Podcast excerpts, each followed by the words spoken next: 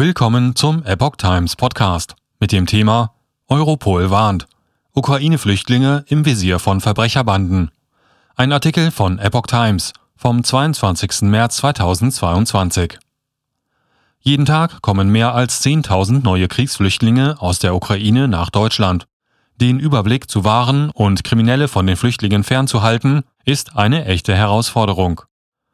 Flüchtlinge aus der Ukraine stehen Europol zufolge europaweit besonders im Visier von Verbrecherbanden. Ihre Notlage werde von Menschenhändlern ausgenutzt, warnte die Europäische Polizeibehörde am Dienstag in Den Haag. Die Bänden sehen gerade Frauen und Kinder als ideale Opfer, um sie als Arbeitskräfte oder sexuell auszubeuten oder auch zum Betteln zu zwingen. Kinder könnten auch Opfer von illegalen Adoptionen werden. Seit Beginn des Krieges in der Ukraine am 24. Februar hat die Bundespolizei nach Angaben des Bundesinnenministeriums die Ankunft von 232.462 Kriegsflüchtlingen in Deutschland festgestellt. Nach UN-Angaben flohen bereits mehr als 3,5 Millionen Menschen aus der Ukraine ins Ausland. Polnischen Behördenangaben zufolge brachten sie mehr als 2,14 Millionen Menschen über die Grenze des Landes in Sicherheit.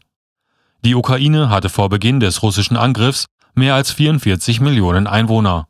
Außenministerin Annalena Baerbock wies zuletzt darauf hin, dass noch Millionen weitere Menschen vor den Kämpfen flüchten könnten. Die EU-Innenminister wollen am kommenden Montag erneut über die Aufnahme der Kriegsflüchtlinge sprechen. Minderjährige besonders gefährdet. Besonders gefährdet sind nach Angaben von Europol alleinreisende Minderjährige. Nach Schätzungen der Vereinten Nationen flüchteten bereits etwa eine Million Kinder aus dem Krisengebiet, darunter viele ohne Begleitung der Eltern. Europol mahnte zu besonderer Wachsamkeit an Grenzen, in Aufnahmezentren, Massenunterkünften sowie an Bahnhöfen. Dort hielten Verbrecher gezielt nach Opfern Ausschau. Die Behörde warnte insbesondere davor, dass sich Verbrecher als hilfsbereite Bürger ausgeben und vermeintlich gratis Unterkünfte oder Transport anbieten bzw. Arbeitsplätze in Aussicht stellen. Kriminelle suchten auch Kontakt über Plattformen für Flüchtlinge in den sozialen Medien. Osteuropa ist Europol zufolge seit Jahren für Menschenhändler eine Schlüsselregion. Viele Banden hätten ihre Wurzeln in Nachbarländern der Ukraine. Schutzzonen in Bahnhöfen. Die Gewerkschaft der Polizei empfahl die Einrichtung von Schutzzonen in Bahnhöfen. In Bahnhöfen gingen Kriminelle gezielt auf junge Frauen und Kinder zu, bevor die Polizei auch nur in Kontakt mit ihnen komme, sagte der GdP-Vorsitzende für die Bundespolizei Andreas Roskopf der Rheinischen Post.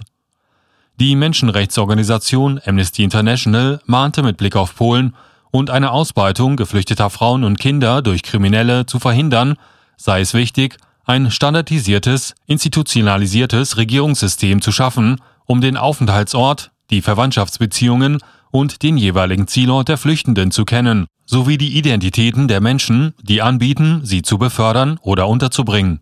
Die vom Innenministerium gemeldeten Zahlen der in Deutschland ankommenden Kriegsflüchtlinge bezieht sich nicht auf die Registrierungen in Aufnahmeeinrichtungen oder bei Ausländerbehörden.